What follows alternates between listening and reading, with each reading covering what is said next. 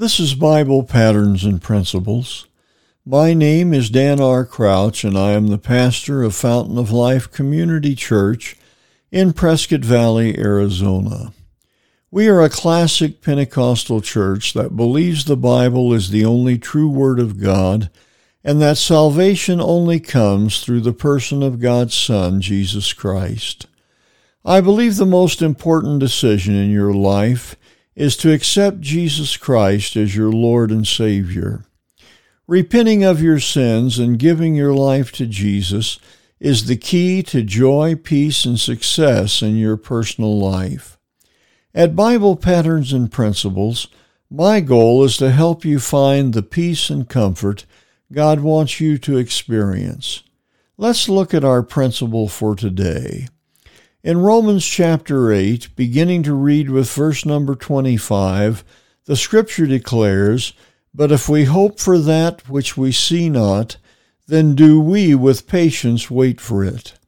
Likewise, the Spirit also helpeth our infirmities, for we know not what we should pray for as we ought, but the Spirit itself maketh intercession for us with groanings which cannot be uttered.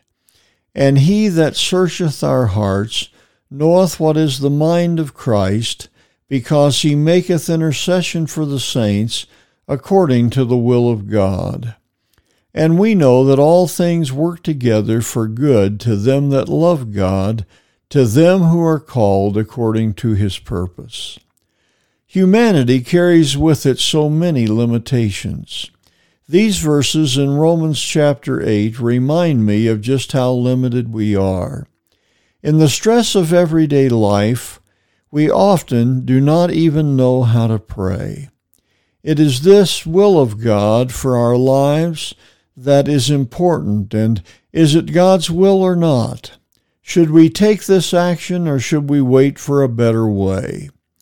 When you are truly trying to follow God's direction in your life, the Spirit of God will assist you.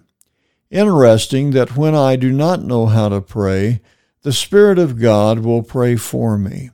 The Spirit of God takes the groaning of my heart, the things that are beyond my ability to express, and he declares them before God.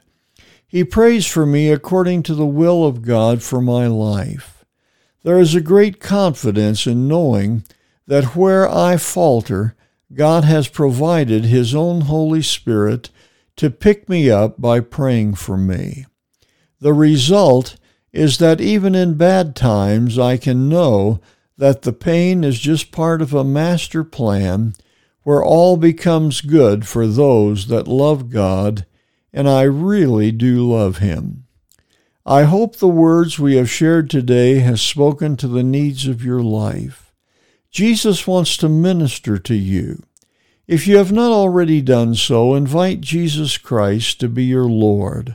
All you have to do is invite him to forgive your sins and be your personal Savior. If you ask, he will honor your prayer. This has been Bible Patterns and Principles. My name is Dan R. Crouch, sharing another Bible truth to strengthen your daily Christian life. Please let me know if you're enjoying these brief teachings from the Word of God, or if you have a prayer request. You can write to me at Bible Patterns and Principles at gmail dot com. I would very much enjoy your comments and would feel very privileged to pray with you concerning the needs of your life.